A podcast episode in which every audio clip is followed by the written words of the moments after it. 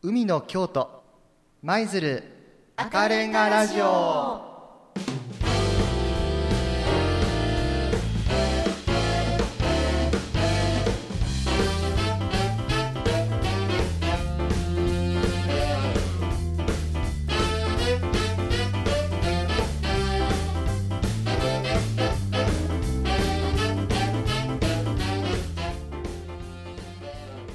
皆さんこんにちは。週末のひとときいかがお過ごしでしょうか。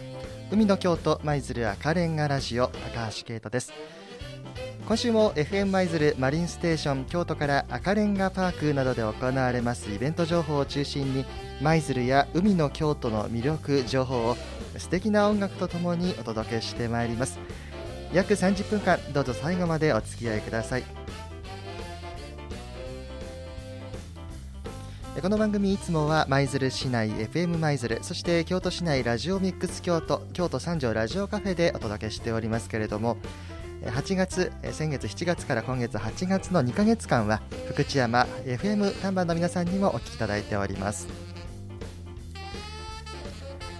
SDGs 未来都市に選定された舞鶴市は先端技術を活用し持続可能なまちづくりを進めています。この番組は路線バス高速バス貸切バスで地域とともに歩む京都交通と近畿百景第1位の舞鶴五郎スカイタワーの提供でお送りします。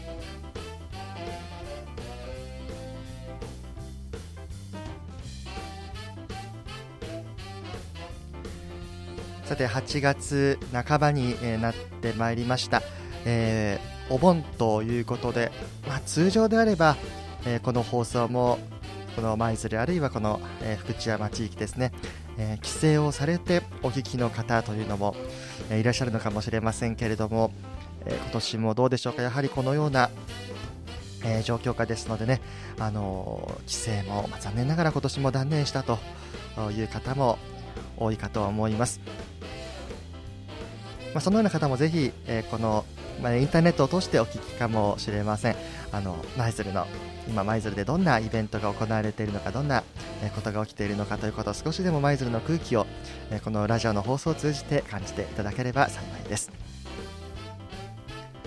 それではまずは1曲お届けいたします。西村幸恵で新しい風。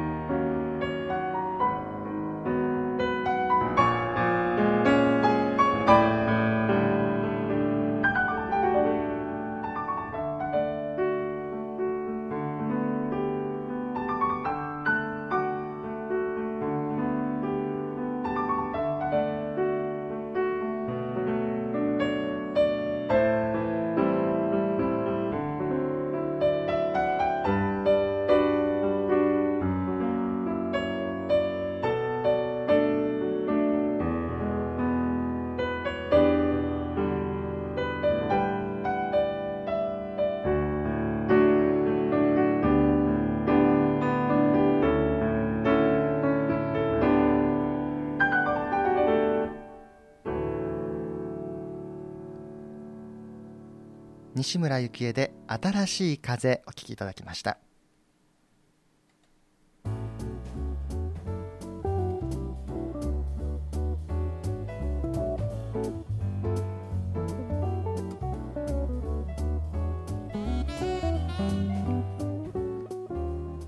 この時間は海の京都舞鶴赤レンガラジオ FM 舞鶴マリンステーション京都から路線バス高速バス貸切バスで地域とともに歩む京都交通と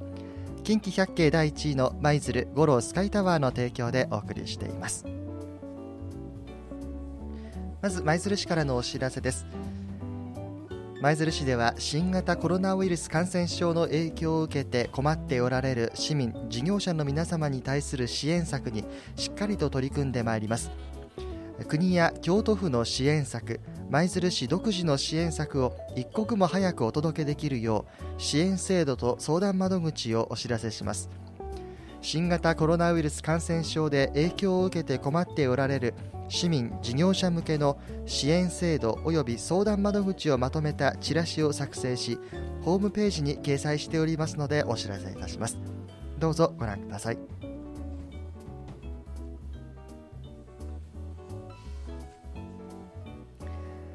さて今日は海軍舞鶴鎮守府会長120年。ね、この海舞鶴海軍海軍舞鶴鎮守府会長120年という言葉最近この番組でもたびたびお届けしているわけですけれども今回は記念モニュメントの設置そして記念フラッグ掲揚の開始についてお知らせしたいと思います。えお伝えしておりますようにこの海軍舞鶴鎮守府。1901年10月1日に開庁してから今年で120年を迎えます。節目の年ということになります。そこでこの120年の歴史の歩みを市民の皆様や舞鶴市へ訪れた方々と共有するために舞鶴赤レンガパークと東舞鶴の街中を記念の装飾で彩っています。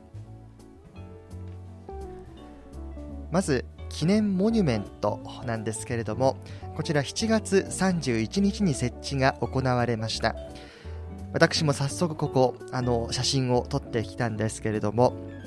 そうですね国道27号線からもひときわ目立つモニュメントですのでもうご覧になったという方も多いかと思うんですが舞鶴赤レンガパークの5号棟前の芝生広場5号棟前の芝生広場にフォトスポットとなるモニュメントが設置されました、えー、このモニュメントハッシュタグそしてローマ字で舞鶴という文字。この文字がモニュメントになっています。このハッシュタグ SNS などで共有しやすいようにということでハッシュタグ舞鶴というこのモニュメントが作られました。でちょうどこのモニュメントの後ろ側にえー、赤レンガの建物が並んでいますのでも、まさに、えー、フォトスポット、SNS 映えするスポットとなっています。えー、また、今後は夜のライトアップも行われる予定ということです。日没から夜10時まで夜のライトアップも行われるということですのでね、えー、新たな舞鶴のフォトスポットが誕生ということになります。赤レンガパークへお越しの際には、ぜひこちらでね、まあ多分、あのー、もう探さなくてもすぐに目に留まる大きな目立つモニュメントとなっております。ぜひこの前で写真を撮っていただきまして、そしてぜひ SNS などで共有をしていただければと思います。そして記念フラッグが掲揚されております。記念フラッグ旗ですね、えー、7月31日から、始まっておりまして12月下旬までの予定です、えー、場所は東舞鶴駅前三条商店街そして大門商店街。この3カ所に合わせて200枚の約200枚の記念フラッグが設置されております。海軍舞鶴鎮守府会長120年と書かれ真ん中にはレンガの建物がデザインされたフラッグとなっております。まあとはいえなかなかまだこのまだこのね舞鶴、えー、鎮守府会長120年といってもピンとこないという方も、えー、多いかもしれません、えー、こういうところからねこの機運を盛り上げていくといいますか120年、えー、町全体がお祝いをしているとそういうような雰囲気を今、えー、作ろうということですね。東舞鶴駅前三条商店街大門商店街ちょっとね私もあの最初何が書いてあるのかなと思ってたんですが雰囲気が全然いつもと違う色鮮やかなフラグとなっておりますので、えこちらも舞鶴の街にお越しの際ご覧いただければと思います。海軍舞鶴鎮守府会長120年今年で120年となります、えー、ということで赤レンガパークには記念のモニュメントそして、えー、商店街東舞鶴地区の商店街にはそして東舞鶴の駅前ですね、えー、記念のフラッグが掲揚されているということです。さあそして続いて観光に関する情報なんですけれどもお伝えしておりますように舞鶴市内全3カ所の海水浴場ですけれども昨年度と同様この夏開設は行われておりません。楽しみにされていた皆様には大変申し訳ありませんがどうぞご理解ください。当面の間舞鶴市内すべての海水浴場駐車場は閉鎖となります。近隣住民の皆様のご迷惑になりますので路上駐車はご遠慮ください。神崎海水浴場駐車場竜宮浜海水浴場駐車場こちら美浜小瀬地区です。そして野原海水浴場駐車場いずれも閉鎖されておりますのでお気をつけください。路上駐車はご遠慮いただきますようお願いいたします。舞鶴市内も京都府、現在、まん延防止措置、まん延防止等重点措置が京都府施行されているということで、取り組みが行われております。日中も含めました不要不急の外出移動の自粛また不要不急の帰省や旅行など都道府県間の移動極力控えていただくようお願いいたします。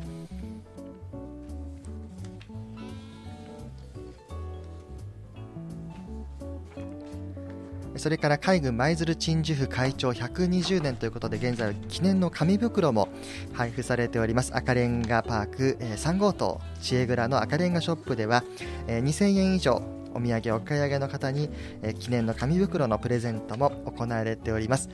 えこちらもぜひチェックしてみてください。ここまでイベントなどの情報をお送りしました。それでは音楽です。平原綾香ダニエル・パウターで「Save Your Life」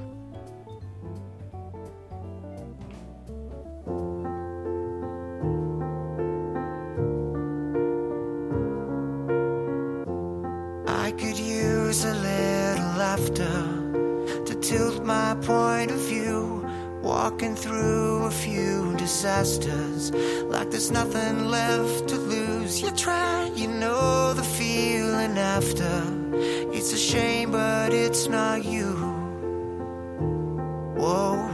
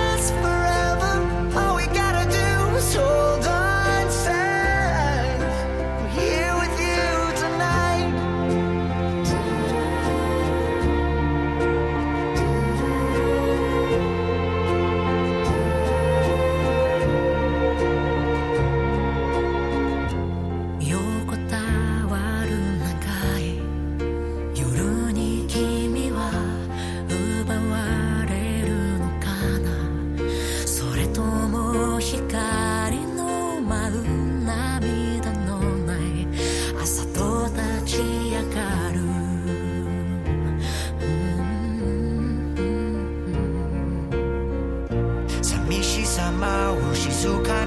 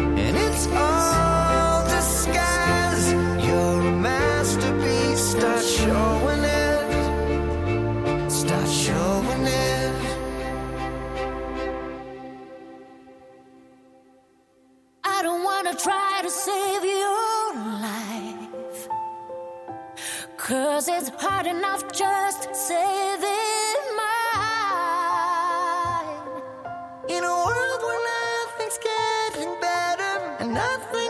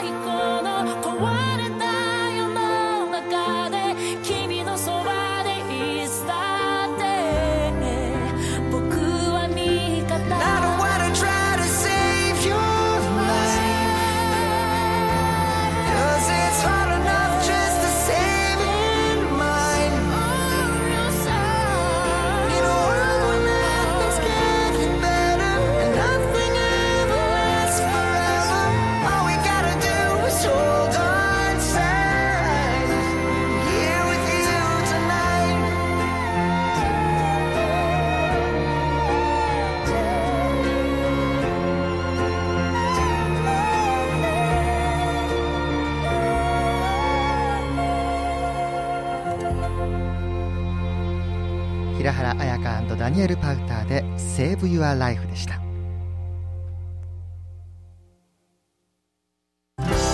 京都交通からのお知らせです。東舞鶴と西舞鶴を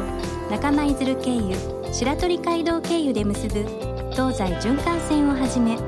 お買い物通院ちょっとしたお出かけなどに安心快適な路線バスがあります。京都交通の路線バス高速バス貸切観光バスご利用お待ちしております。五老ヶ岳スカイタワーインフォメーション。舞鶴市の人気観光スポット五老ヶ岳山頂から眺める舞鶴湾の景色は近畿百景第1位に選ばれた絶景です。五郎スカイタワーでは海抜300メートルからの見事な絶景をインターネットで24時間ライブ配信しています。美しい舞鶴湾の四季折々の風景海上自衛隊の艦艇や素晴らしい雲海もご覧いただけますよ。今すぐ YouTube で「五郎ライブカメラ」で検索してくださいね。チャンネル登録をお待ちしています。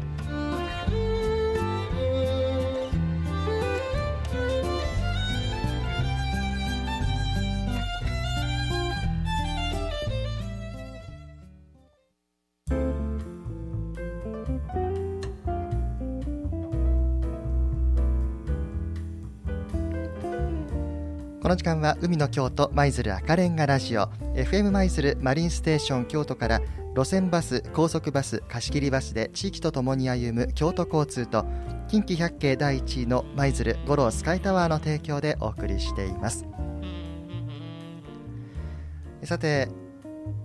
まあ、このコロナ禍ということになってておりましてあの以前からこの番組よく聞いてくださっている方だとあの私がかつかつてといいますかね少し前まではあの京阪神とかあるいは東京とか、えークラシックのコンサートまあ、アイドルもたまに入ったりとかねあとミュージカルとか、えーそういうものをよく見に行ったり聞きに行ったりと、えーそういうお話もしてたので、えーご存知かと思うんですけれどももちろんまあこういう状況に入りましてなかなかこう、えー気軽に足を運ぶことはできなくなっております。まあ、とても残念ではあるんですけれども、ただ、えイベント自体は少しずつ今再開されてきておりまして、でそういった中で、あのよりね、この京阪神まで出かけずに、えー近場、舞鶴、綾部とか、まあ、あるいは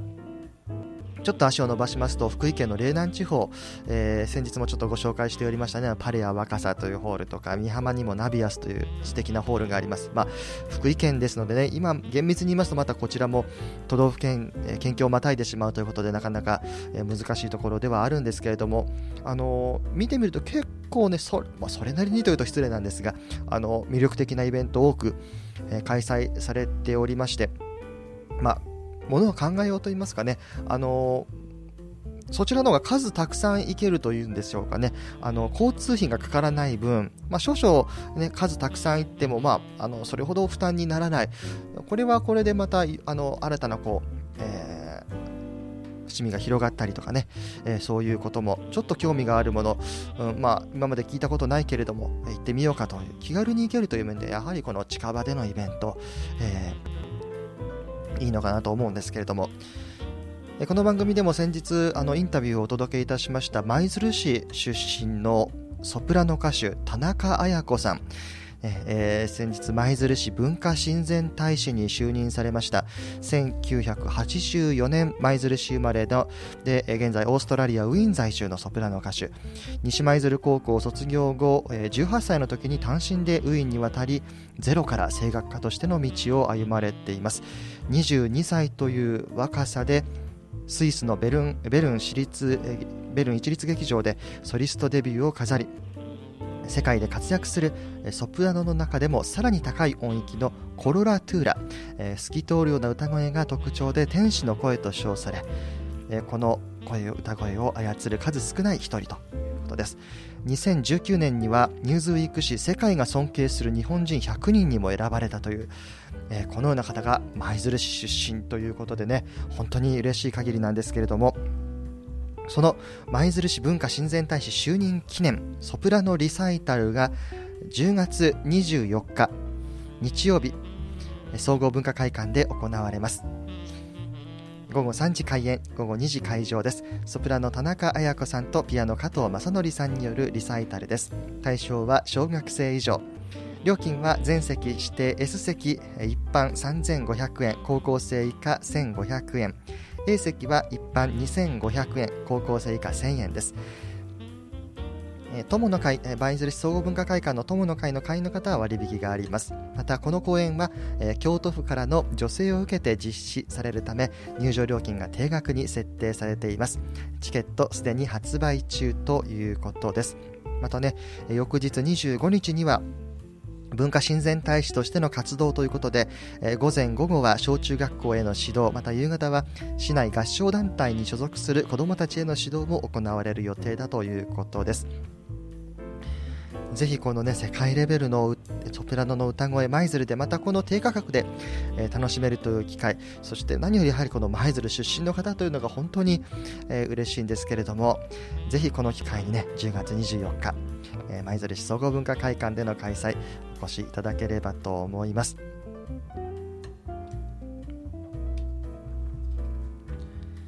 その他にも舞鶴市総合文化会館ねあの劇団四季の公演も予定されていますね。こちらは9月19日。えー、こちらは、まあ、S 席9900円 A 席6600円 B 席で3300円となっておりまして、まあ、少し、ね、あの値が張るかなと思うんですけれどもでも先ほど申し上げましたように交通費がかからないということを考えますといやこれは別にいいんじゃないかなと私はまあ思っているんですけれどもね、えー、ぜひぜひまたチェックしていただければと思います。舞鶴市総合文化会館え、イベントのお問い合わせは電話0773-64-0880 0773-64-0880舞鶴市総合文化会館までお問い合わせください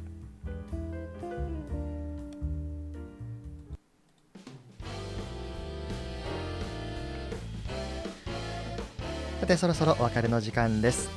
番組では皆さんからのお便りをお待ちしております。メールの方は fm アットマーク775マイズルドット jp fm アットマーク 775maizuru.jp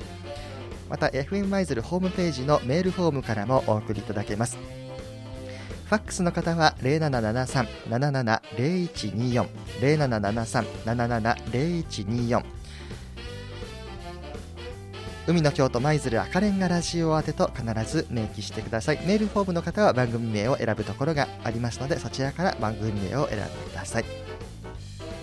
この番組は収録でお送りしておりますので、えー、お送りいただきましたお便りのご紹介が遅くなることもあります、えー、どうぞご了承ください。おおむね月曜日頃までにお送りいただきますとその週の放送に間に合います。この時間は海の京都舞鶴赤レンガラジオ。FM 舞鶴マリンステーション京都から路線バス高速バス貸し切りバスで地域とともに歩む京都交通と近畿百景第1位の舞鶴五郎スカイタワーの提供でお送りしました。今週も最後までお聞きくださいましてありがとうございました。ご案内は高橋啓太でした。それでは皆さんどうぞ良い週末良いお盆をお過ごしください。